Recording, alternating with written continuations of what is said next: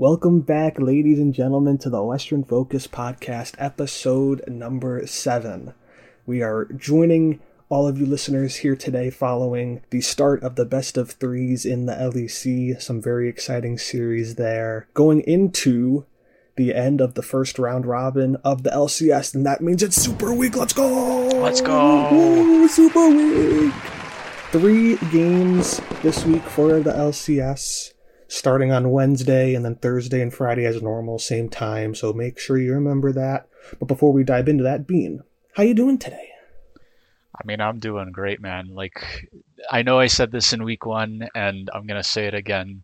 Seeing all this pro play going on, it's a great time. I'm tuning into every single game and enjoying every second of it.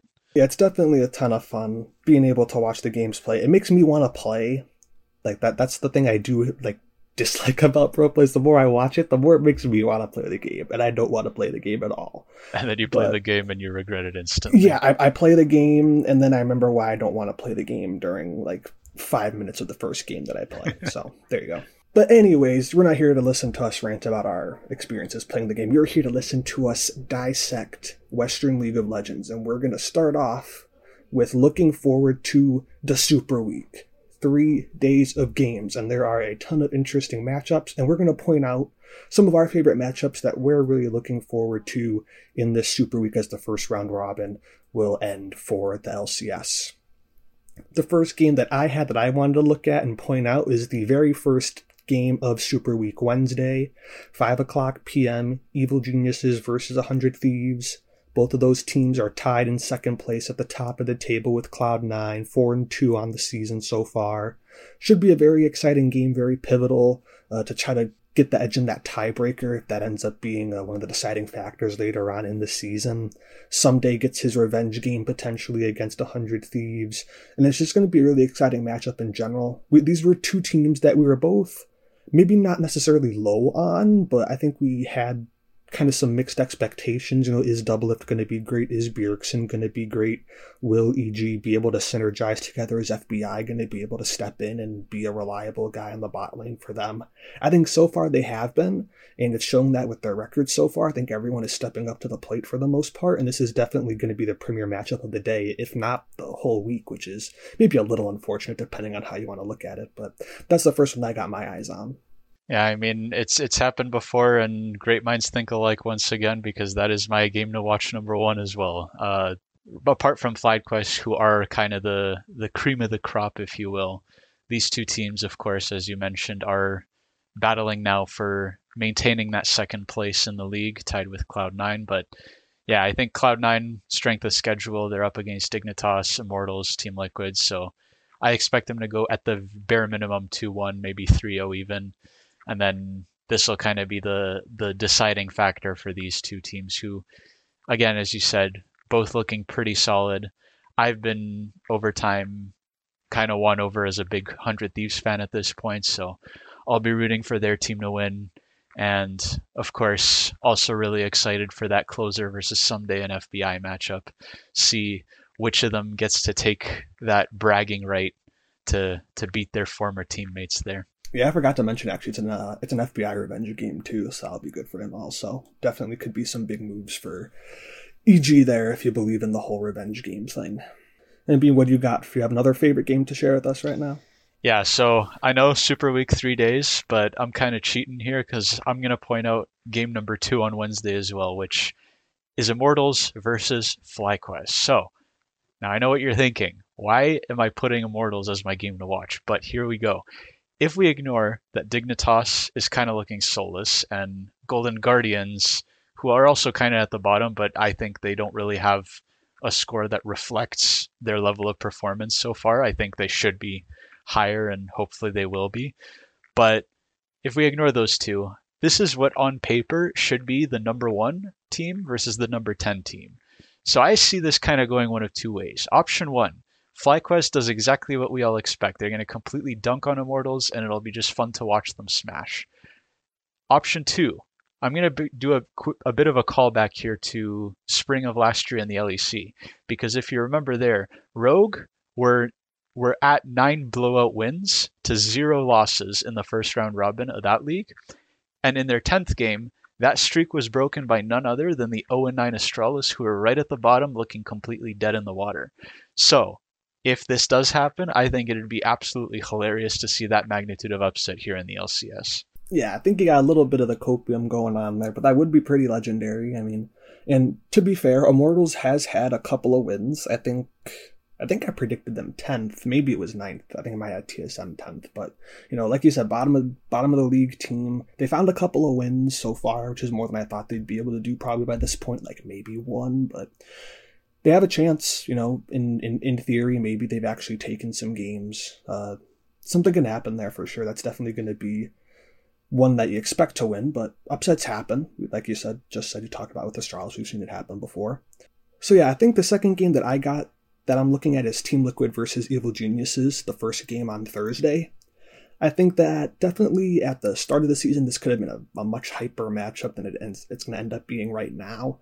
Obviously, like we said, EG 4-2 looking pretty solid, but Team Liquid's been a little bit of a mixed bag. The few games where they've looked really good, but they've also had those few games where they've looked really bad, especially Summit and Harry. I think they've been the ones who have been kind of prone to struggling the most. I think Pioshik's had some pretty rough games too, but, you know, Summit really has not been looking good. He's had some better performances. And I think it was the second game this last week. He had a pretty good game, and Team Liquid kind of just stomped. But he's been more of a problem than I thought he would be. Even if he was struggling, I thought it wouldn't be this bad. So that could still be an interesting game if you get the Team Liquid, who's looked competitive and has had some dominant wins. But I think EG is probably still favored on that one just because they've looked a good bit more consistent than Team Liquid has. Yeah, I mean, I was on the TL hype train at the start of the season, but I got off a long time ago. I'm not big on them anymore, to say the least. Yeah, I mean, I agree. Like, Team Liquid just hasn't been looking too consistent. I think we both had them powering second at the start of the season. And in hindsight, that kind of seems a little bit silly now, but we both kind of gave that caveat of, hey, if Summit comes in and doesn't look like the regular season C9 Summit, he looks like the playoff Summit, then, yeah, that could be a big point for this team to struggle with. Or if Harry and or Jan both struggle coming in from Academy and they're not, you know, maybe up to snuff for the LCS right away, that could be a point of interest that maybe they start to stumble with. And I think in some sense, I think Summit is still the more problematic part just because when he's done bad, he's done really, really bad. I think Harry's had some not too great performances either. Jan's been a bit more consistent, I think, but not like a super amount. I think having a guy like Core to lean on in lane kind of helps you out with that too, which I think is a big benefit there. So yeah, we'll see if Team Liquid can come up and show a strong performance because it could be a very entertaining game if they do get that matchup. And then I'm also going to throw in a third game here, which is actually going to be on Friday at 9 o'clock EST, Golden Guardians versus 100 Thieves. Now, again, kind of maybe what you're thinking with Blue's game. How is that one going to be interesting? Well, I think Golden Guardians is actually looking pretty good now with Gori coming in. I believe they 2-0'd last week. Maybe it was 1-1, but I'm pretty sure it was a 2-0. Stixay and Huhi had a really good job. Stixay got rolling in both games. Gori had some really nice plays around the map. And it seems like maybe with just that little bit of a step up in talent and maybe, you know, just overall being a better, well-rounded player from Young to Gori, Golden Guardians is starting to maybe find a little bit of a groove. They're going to have a very exciting game there with 100 Thieves, I think, on Friday, if they can kind of keep this form from last week rolling into it. It's not a super easy schedule for them, but I think it could at least have potential for an interesting game. I certainly think it's more realistic of being interesting than IMT versus FlyQuest, just saying, but I think Golden Guardians actually has a shot. I think the Gori versus Bjergsen matchup is going to be interesting. I've talked about Gori a lot before in the preseason hype episodes that we were doing for power rankings and such, but that could be an interesting lane. We'll see if Stixay and Huhi can hold their own. Licorice has been really bad, unfortunately, so I don't give him a ton of hope against Tenacity, but maybe he can just kind of hang in there, you know? And then it's going to be kind of up to River to enable Gori and maybe Stixay, who he keep them stable if he can keep doing his thing around the map like he's been doing this last week as well. So I think that could be a pretty interesting game as well. Yeah, I appreciate the call-up because I definitely agree with you that Golden Guardians are overperforming what at least I was expecting, and I think to some extent you as well, where if we were to kind of put it in frame, I guess, in our power rankings, I think Golden Guardians are living up to what we thought Dignitas would fulfill and vice versa, where Digger at the bottom and then Golden Guardians are kind of this sort of mid-range team, but still kind of performing well enough that they have a shot of kind of breaking into like perhaps top 5, top 6, that general area. So really excited to see what they can do against 100 Thieves. Yeah, and this is why I was like super bummed out when Gori wasn't there for the first couple of weeks, because like, you know, they've actually looked good with him in there, and Young wasn't like horrible. He had like a couple of okay games, but you can tell the differences there right away with how the team's playing, with just the overall upgrade in the mid lane just individually, let alone with how Gori's helping out around the map and stuff. So I was really disappointed when he wasn't going to be there for those first couple of weeks. And I think, hey, you know, if they can have a good super week here, like maybe, I don't know their exact schedule off the top of my head, but if they can find a 2-1, I think that's a good sign for them as a team to be on that upward trajectory. And like you said, kind of be in that spot where we thought Dignitas would be. They're just not having it. They also haven't had Ignar to be their support. They've had Biofrost in, which that's a kind of surprising situation that there's still some of these teams that don't have their players in there. Like Ayla's still missing from FlyQuest too. So a bit unfortunate with Dig, but I don't think Ignar's making that big of a difference anyways with them. If they're, you know, 0-6 now, I don't know how much of an impact Ignar's making on that bot lane or, you know, in general across the map to find them an extra win or something like that. Maybe one, because I think they had a game against Immortals that they were winning and then they threw. Yeah, I think it was against Immortals, so maybe they could have won that game with a better support, because there were a couple of times there where Biofrost got caught out, but that's like the only notable one off the top of my head. Yeah, interestingly enough, if you don't mind, I'm going to segue my way into my worst game award here, where that game that you mentioned right there, IMT versus Dig, is my worst game of the week nomination, because kind of run through it a little bit here. The first 15 minutes, nothing really happens, nothing noteworthy. But then at about 15 minutes, there's sort of this 5v5, and then IMT get a kill. They go for Drake. But the problem is that at this point, the team is kind of spread out across the river. Two of them take the Drake and jump over the wall, and then two of them try to fight and die for no reason. And then at this point, Dignitas kind of take the lead. 23 minutes, they go into a fight again, they brute force their Drake, get sole point, perfect. But then less than 60 seconds later, Santorin randomly gets caught for absolutely zero reason. So then, obviously, what other conclusion is there than Dignitas starting the Baron? What are we doing here? Dignitas Baron, infamous. And they don't have their jungle, they lose Jensen in the fight. 27 minutes, they go Baron again, and then Spawn is over the wall for some reason, so Immortals kill Biofrost, kill Armut, and then kind of play the game out, get a 5-0 in a mid-fight, siege to end the game. It's like that game was sort of a comedy of errors. Neither team really deserved a win. Both were just trying to throw the game away. That's definitely a good candidate for that game, I think. I think that the game I picked was a worse game, not just because of like it was a huge throw or anything. It was just a stomp. This was like the... Ooh, was it G2 Fnatic? That was G2 Fnatic in Europe, right? That Hans picked Draven, and yeah, and they just got stomped. I picked Fly versus 100 Thieves for that same reason. FlyQuest just rolled over them. I think it was like somewhat close a little bit in the early game, but 20 minutes hit, and FlyQuest was just able to find a couple good fights and just completely steamroll over 100 Thieves. That wasn't really close at all, and games like that are just kind of boring, you know? It's one thing, you know, if there's a throw like that, you know, an IMT versus Dig, because at least, you know, there's some more action, there's some back and forth. But FlyQuest was just in complete control, and, you know, I think that was a surprise too. Again, kind of basically the same thing as G2 Fnatic. Like that was supposed to be a hype matchup, you know, G2 Fnatic, two teams that could potentially be fighting at the top, and Fnatic just got destroyed. Same thing here. Both of these teams are fighting at the top, and FlyQuest is just clearly in another league than not just 100 Thieves, but every other team in the LCS right now as well. Yeah, they are time and time again proving that they deserve that top spot. So then I'll go on to my best game of week 3 of the LCS, and it was Immortals versus Dignitas, actually. Oh my god. Because of the same reasoning. Dig had that huge early lead there, up 4k gold at 20 minutes.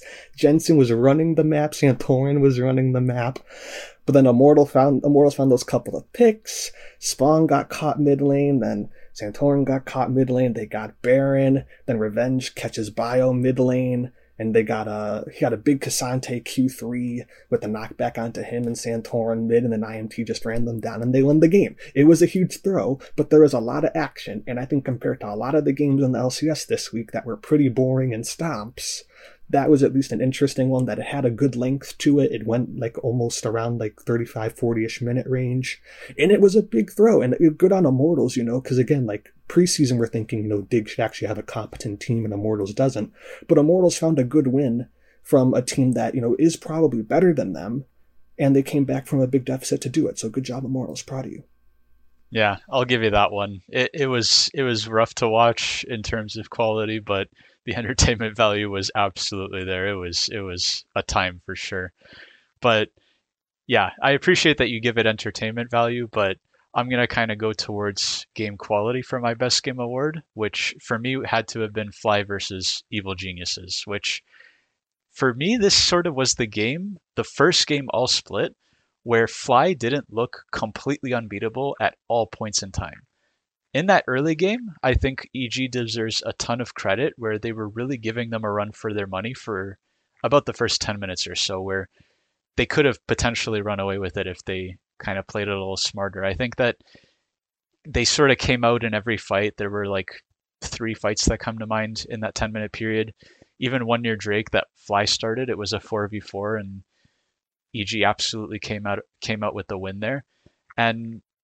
But then, unfortunately, naturally, Fly are sort of Immortals, so in their end, their immaculate play just sort of won them the game in the end. But I do appreciate the fact that it was competitive, and so I have to give that kudos to EG there. Yeah, that was a fun game, and yeah, at least, you know, that was a sign that FlyQuest was actually, you know, not this all-powerful team, even though they are kind of looking like it still overall. It was good to see EG at least have like a little bit of a contest with them, even if it just kind of ended, you know, the way that all FlyQuest games have ended, basically. Yeah. So with the best and worst games out of the way, we'll be going now into the MVP and LVP section. I gave my MVP at the end of the day to Spica. I think that Prince, you know, had a good argument again. He had a couple of great games, as he always does. He's probably the flashier pick, being on the 80 carry. But I just gave it to Spica because he's been performing just super, super well on every single champion he picks. He had the Amumu game last week against Cloud9, I'm pretty sure, and then he brought it out again this week. The Amumu was super clean. Sejuani game was really nice. His engages and ganks and fights are just basically always on point. I could just, you know, get into some more specifics about it, but I think with basically every player on FlyQuest, you know, it's obvious that they could be in the running for MVP each week, and I just don't really think there was a better option to pick from than anyone outside of them, unless maybe you could go like Doublelift, and then Berserker I think had the one good game against TSM, then C9 got destroyed by EG, so I gave it to Spica. Yeah, I fully agree. I think shout out to one of our NRE community members, Julian, for saying that Spica's sort of the prodigy NA talent, where he's one of those once in a generation type of players, and I'm happy to see him out free of TSM and playing for a team that can unlock his true potential. But kind of as you alluded to, I'm going to give the MVP to Prince on my end.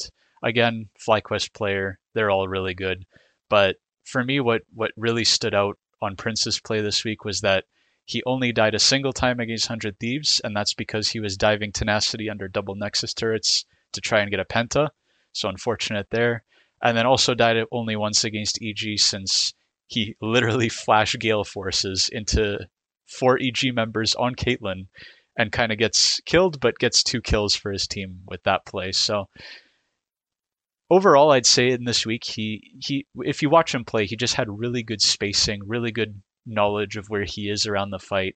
He was able to hit, stay safe behind that front line, and sure, you can give the credit to the frontliners for protecting him, peeling for him, but in his Kai'Sa game, he, on numerous occasions, once he recognized the opportunity, he would no hesitation ult in on 3-4 different members and get a couple kills, or at least pressure the enemy team away. So I think it was just super good play from him, as with the rest of the FlyQuest team. And special mention as well to that really wholesome jersey exchange he had with Doublelift. I think this guy's just kind of a gem. Yeah, that jersey exchange video was awesome. I loved watching that on Twitter. That almost brought tears to my eyes too. And I think that, you know, definitely, like I said, Prince is a great pick, and especially on something like the Kai'Sa or the Draven, which he hasn't played, but we've been seeing a lot in the LEC. You know, like spacing is really big, you know, and being able to control where you are and still figure out how do I get the most DPS out here while not overextending myself and putting myself into bad spots. Or on Kai'Sa, you know, like he had that huge play in the bot lane after, I think it was a dragon fight against, what was the second game? I forget. That was the 100 Thieves game, right? That was the 100 Thieves game, I believe. So in that 100 Thieves game, he had that big play bottom where they're coming off a dragon, like Tenacity's kind of over chasing them. He lands the W onto Doublelift and dashes in with the ult and cleans up the 3 kills there with the rest of FlyQuest down there. And it's plays like that where it's like, you know, yeah, you can just ult in on Kai'Sa, you know, but if you ult into the wrong spot, you're going to get blown up right away, you know? So, like, it does take skill on those kinds of ADCs where it's like, hey, you know, I got to know where I want to ult. I can't just, like, randomly toss my ult in there and just hope that I live, you know? I got to know where I want to go to best kite it out and move with them.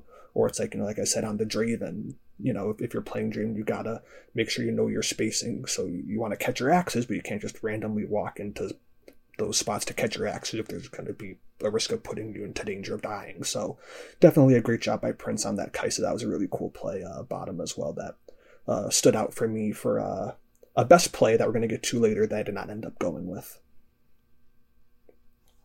And then going into my LVP, I gave it to Blaber. I think that both of C9's games this week were very rough, both from the drafting and I think the execution of the draft that they did end up going with. I think the Nocturne game versus TSM, he was super bad early. They just didn't try any sort of plays with not just, like, you know, Blaber ganking, but trying to combo with the Galio pick. They didn't roam at all. They didn't try to force anything in the side lanes. Blaber, I don't even remember Blaber pressing ult that much in the early going when he first had it up. It was just a really weird early phase where they didn't really try to generate anything, and they basically just kind of got bailed out by Berserker getting that pentakill, and then he was just able to take over the game. And I think that was just really disappointing to see when you're picking a champion like Nocturne, especially with the Galio. You want to see that kind of combo roam and look to team up and try to take over the map, but it didn't happen, whether it was just literally a lack of trying or they just couldn't find anything in their eyes that was a good play. I think Blaber had really low impact in the early game, and then in the mid game and as the game went on, he was able to find, you know, some ults, but that's just natural because you're going to be team fighting, you know. It wasn't anything super impressive, you know, to find a risky pick, you know, or anything like that. He was just kind of ulting his follow-up in fights and turning the lights out. And then the game against Evil Geniuses with Sejuani was just as lackluster in the early game. Not a lot going on. And then when the late game comes around and they're fighting in these team fights, he's whiffing ults left and right. And it was that game was really the more embarrassing one of the two. Again, it was kind of just like you have Jojo Pyun on Tristana and Diplex on Jace mid lane. You got to try to help Diplex get through that lane, because otherwise Tristana's just going to outscale, and the Jace isn't going to be able to do that much, you know, with Diplex in lane. And Diplex has been losing a lot of the lanes he's been in on his own, and he didn't try to help him in lane. And then Fudge has the counter pick top with Gwyn into the Cassante, and they didn't try anything up there either. That whole first 20 minutes of that game was killless. There was like maybe a couple ganks that Blaber tried, and both of them basically got nothing. There was that one play mid where Jojo actually had like a nice, you know, kind of outplay on the Tristana where he buster shotted them back, and then the E reset his jump from trying to kill Diplex earlier, and he was able to jump away with the buster shot to create the separation. So, like, Blaber did try that one play, but did he come back after that at all to try to abuse the flash being down or the buster shot being down? No, that was the only time he went mid that whole game, I think. So it was really disappointing because Blaber's usually such a proactive guy, and they definitely had ways to be proactive, but he just didn't try anything. And then, like I said, that Sejuani late game was really bad with the ults as well. I was very disappointed with C9 as a whole, but especially Blaber overall. Yeah, respect to you for calling out your own jungler there on Cloud9, but I think to his credit, it's hard for me to award this award to someone like him when Dignitas exists this week. And kind of when I was thinking about who to give this to, I was genuinely considering giving it to the whole Dignitas team this week, but kind of narrowing it down without beating the dead horse too much since we touched on this, I got to give it to Santorin. He just kind of did nothing. And in like the IMT game, he's the one that got caught and kind of started that swing in the other direction, which eventually led to the win for Immortals. And then against TL, he botched a top dive at 12 minutes and then just farmed all game. Like, no exaggeration, he threw one ult and kind of just farmed, where even as TL was running down mid and taking in inhib absolutely for free, this guy was on Raptors. So I just had to give it to someone that was probably even less impactful than Blaber this week. Oh yeah, I mean, it's just kind of like with FlyQuest, right? And like, obviously FlyQuest is 6-0, Dignitas is 0-6. Most of the FlyQuest players will be in MVP conversations each week. Most of the Dig players will probably be in LVP conversations each week, which, yeah, unlucky. I mean, we've beaten it, you know, to a pulp, but yeah, it's disappointing to see Dig doing this bad, because at first you could at least argue, like, oh, maybe it's just strength of schedule. They played some really tough teams. But at this point, you know, like, if you're 0-6, like, there's not going to be 6 teams that are, like, you know, leaps and bounds better than you, like, by that point. You know, there's going to be a game where, or 2 even probably, where you should have won, and I guess that Immortals game was probably one of them, but they found a way to lose to Immortals too. So maybe, you know, maybe they have a win, you know, in a perfect world, maybe they have a win, but still much more disappointing from what we thought it would be. It's the Jensen and Odoamne holding hands going speed run from first to 10th. It's sad. It's, I mean, depressing. That's it. Like, Jensen's been okay. Like, it's not like he's been his, you know, like, peak Jensen self, far from it, but he's at least had some performances to show that he's at least still competent. And like, you know, I said earlier in the Immortals game, him and Santorin were running the map, but then Santorin and Spawn kept getting caught out, and then Bio got caught once later on, and that all fell to pieces. So, all right, and for the final award for this LCS Week 3, it's going to be a special one. Blue had his special award last week. I got mine this week, and my award goes to FlyQuest, the team of FlyQuest in the Evil Geniuses game, for having the best draft gap of the week. So the draft broke down as FlyQuest B1ing Kate, first pick Caitlyn, EG respond with the Lucian Vi, not even Lucian Nami, Lucian Vi. So they're already kind of showing their hand early. They want to really play, you know, early game, try to get the aggression going, and see if they can, you know, basically snowball, obviously.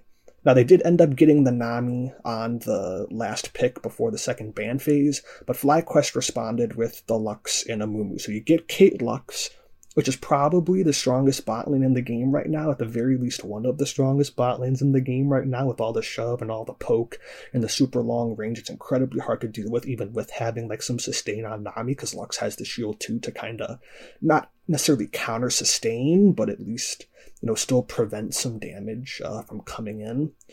But it's also like, you know, you're at such a long range, you can probably even just not even have to worry about that too much with Lucian Nami, unless they're dashing in. And then at that case, you know, you can probably assume, you know, you're getting ganked, and you're like, oh, I can bind at that point because he dashed in, now the dash is down, or I can throw out the Lux slow or their Caitlyn trap, you know, if you're good enough, or at the very least just E back as Caitlyn as well, just counter the dash, and then you're probably still at range again. So I don't like the bot lane matchup for EG at all. I think FlyQuest really got the gap there. And then, like I said, I loved the Amumu pick earlier with Spica. He played it really well. But I also think it's just so much more impactful than Vi, and has so much more potential to be impactful than Vi, because, you know, mainly because of the ultimate, right? Like, the Qs both offer the crowd control. The Ws and E both offer, like, some, you know, little light AoE damage. But the big difference comes in the ultimate with Vi just being able to, yeah, it's a point and click, but you're only locking down that one person most of the time, unless they're like really scrunched up for some reason, you get that little mini knockback. But the Amumu ult can cover so much ground. It's a huge zone control effect there. When you combine that with a Caitlyn trap setup and Lux, all of her abilities basically except for her W, you control so much space in a fight against Lucian, Vi, and Nami. Like, I don't understand what they're supposed to be able to do into that, especially when Vi goes in, like, oh, she dashes in a straight line, and then she ults in a straight line. Like, if she goes in, she's just a sitting duck for Kate Trap, Amumu Q, Lux Q, etc. So I don't like it already from the start. And then going into the second phase, they get the Jace pick for Evil Geniuses on the fourth pick on their side. And that is a flex pick, nice little flex pick there. Oh, is the Jace going to go top or mid? We don't know yet. But then FlyQuest counter it with Scion top lane, which good luck moving Scion, because you have to put in so much resources top lane to move a Scion for Jace. And then they grab Aurelia, which Aurelia can just match Jace in the side lane, no problem, and Scion can stay grouped with the team. So then at this point, EG just realized, oh my goodness, we have three AD champions and then Arnami into Scion, and now Jace is not going to be able to do super well into either one of those two matchups in the solo lane, so they just kind of have to pick Victor to have like some semblance of range and AP so that the Scion just doesn't stack armor. I just think that draft gap was so massive for FlyQuest. They have great engage, they outrange EG, they outscale EG. Scion's going to have a free time top lane, and he basically did. And the Victor didn't really get to do a ton, but Vikla also did have that really nasty outplay in the lane where he set up the minion after the gank and he dashed on that minion and flashed and killed Jojo. That was really cool. Super draft gap right there. And that was my special award for this week. I think I had to point that out, because as soon as I noticed that in game, it's like, oh my God, I can't believe what I'm seeing right now. And credit to EG for sort of winning the early game despite that. And then draft and FlyQuest combo just ended the game on their behalf there. And there you have it. That's LCS coverage for this week. Expect great things for next week, because we do have that Super Week coming up. But now it's time for the opposite side of the ocean in the LEC.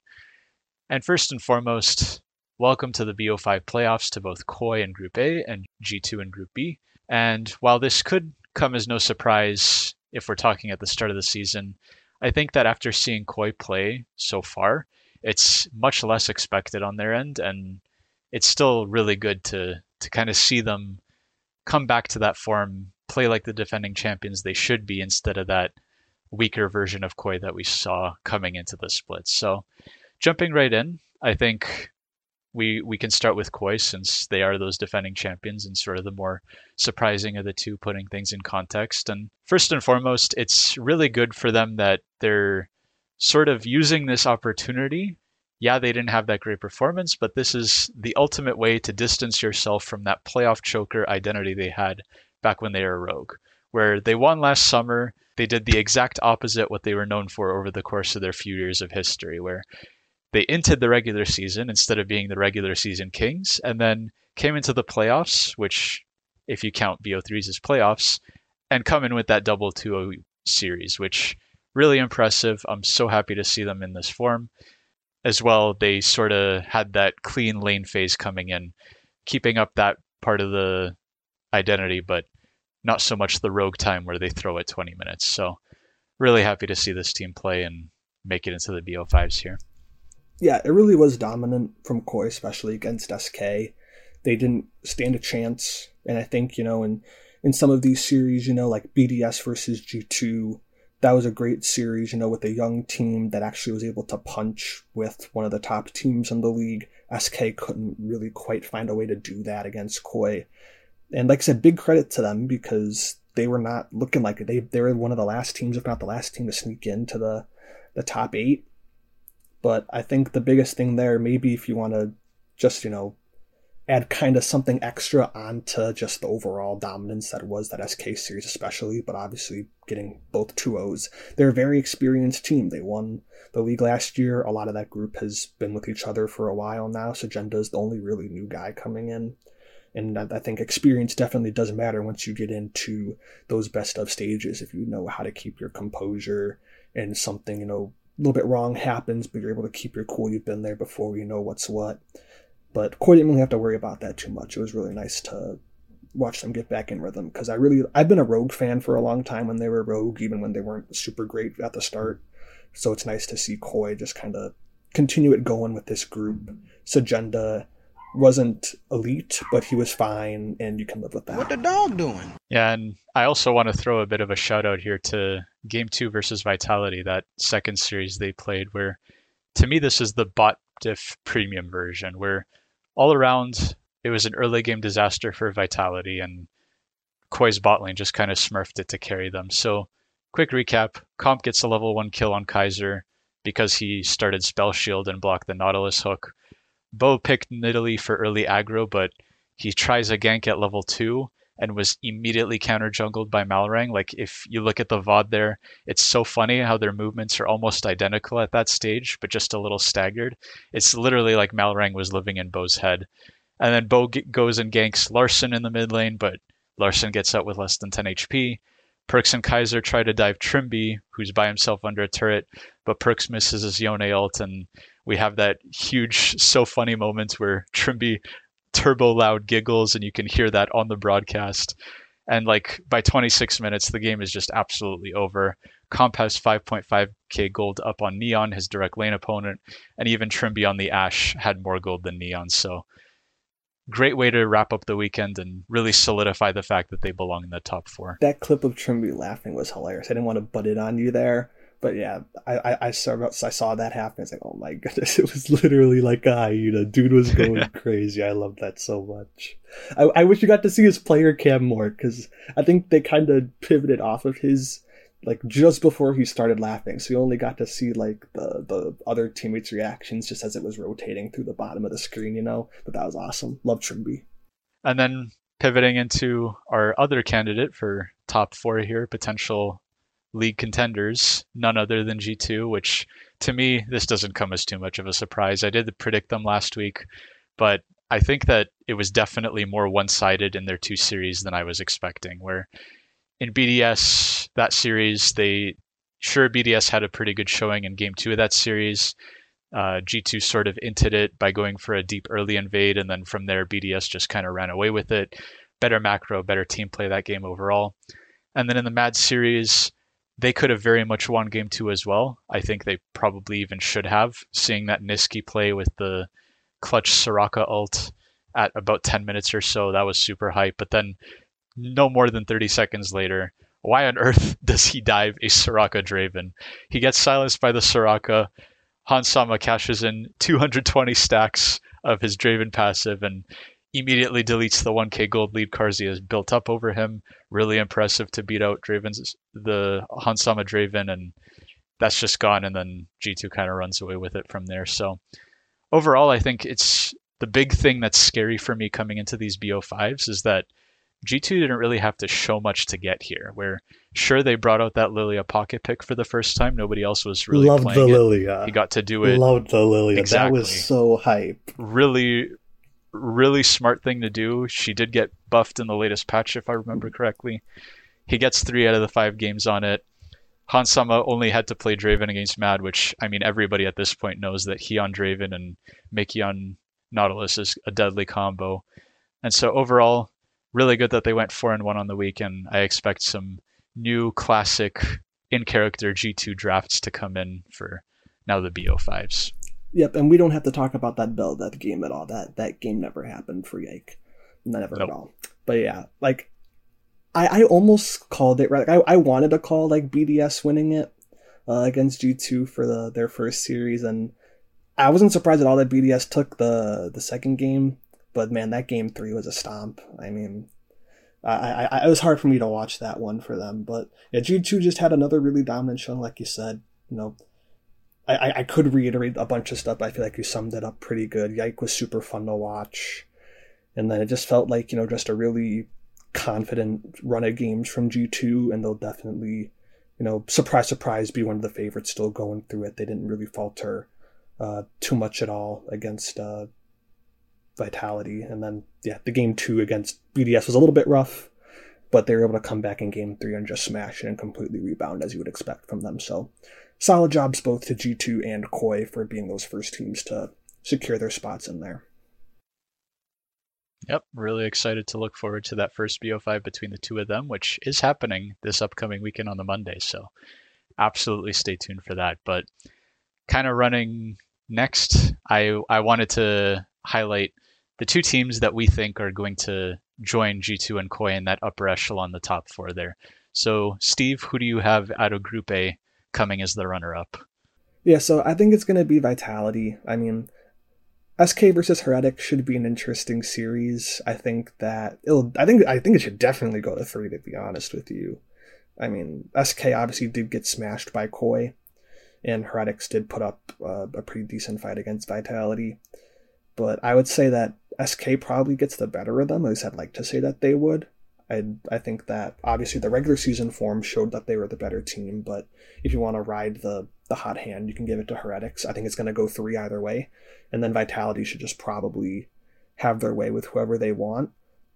I think, you know, versus SK, I just don't see them being able to do it with how bad they did look against KOI. I think Heretics is such just an easy enough matchup that they could, you know, find their form versus them, but I wouldn't expect it to be enough to carry through to Vitality.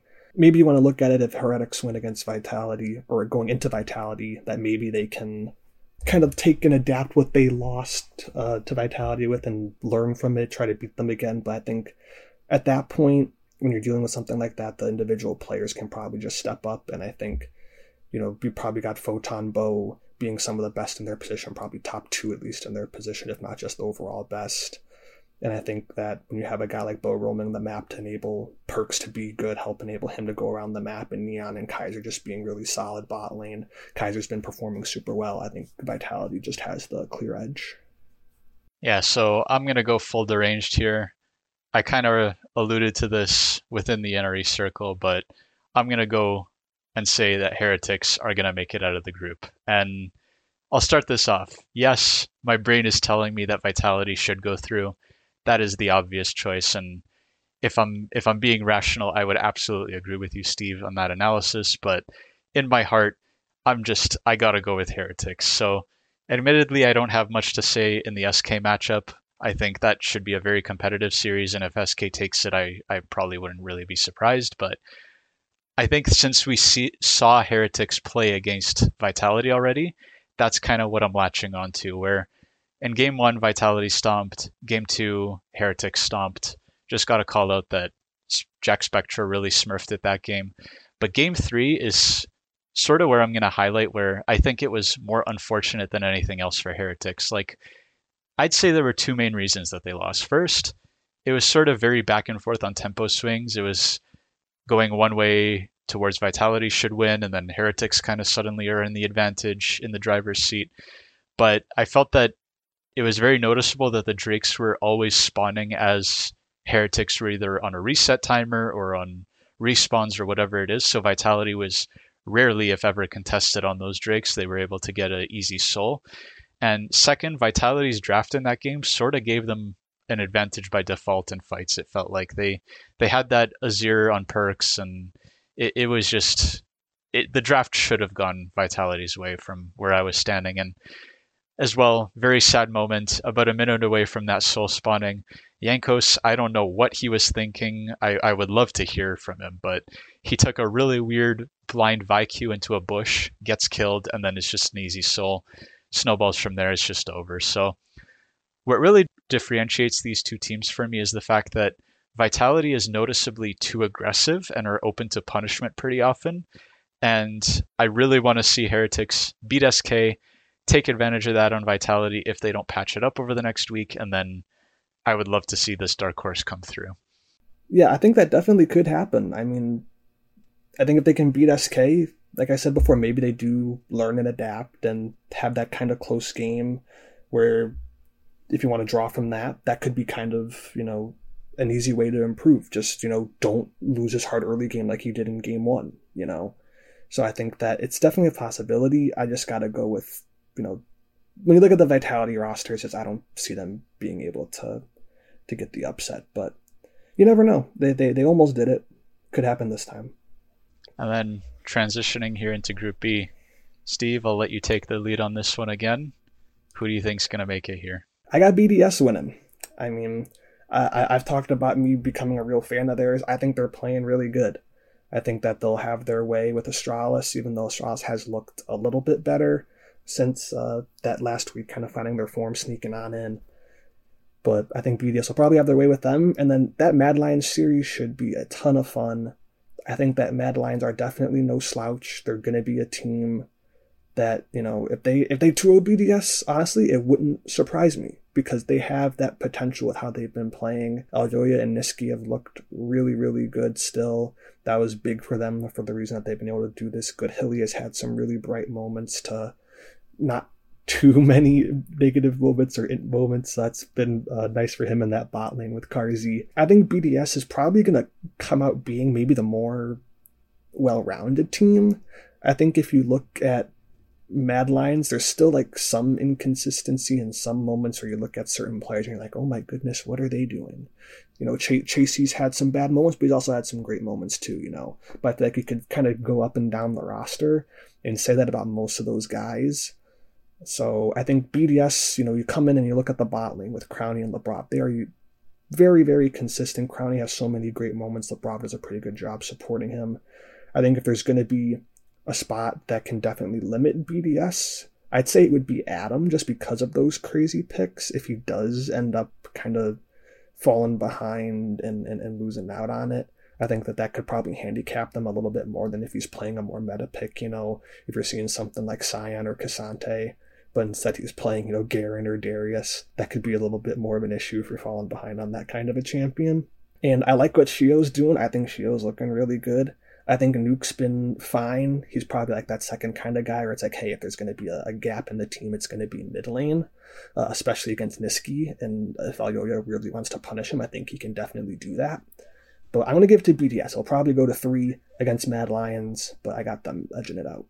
Again, here for Group B, I think that if I'm going with what the paper's telling me, it's got to be MAD Lions. They should be the team that comes out, but I've been listening to you talk for the past couple of weeks. I've been watching them myself, and I'm going to sit with you there on the BDS hype train. All aboard. I am full speed ahead with this BDS team because it's kind of like a process of elimination here.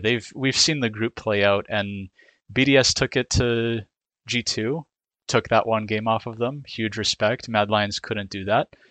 And then MAD Lions, I think they really struggled against Astralis of all teams, where notwithstanding game 1, which was a stomp in MAD Lions' favor, to be fair, I think game 2, Astralis were always ahead at all points in that game. And then game 3, if not for that weird 20-minute Baron where they get one pick, they go for it, and then they suddenly get wiped and MAD Lions takes the series, I think Astralis really honestly could have won that series. And it's crazy to me, but MAD Lions just haven't looked that good. They straight up lost and against G2, I mean. And I think that when you compare all that stuff that's been going on in the group, BDS should beat Astralis, and then they should beat MAD too. Like, this team genuinely looks good now, which absolutely shocked to me. I think in their games, Adam will step up, or Crownie will step up. Sheo will be there to help them, and I absolutely see it going their way.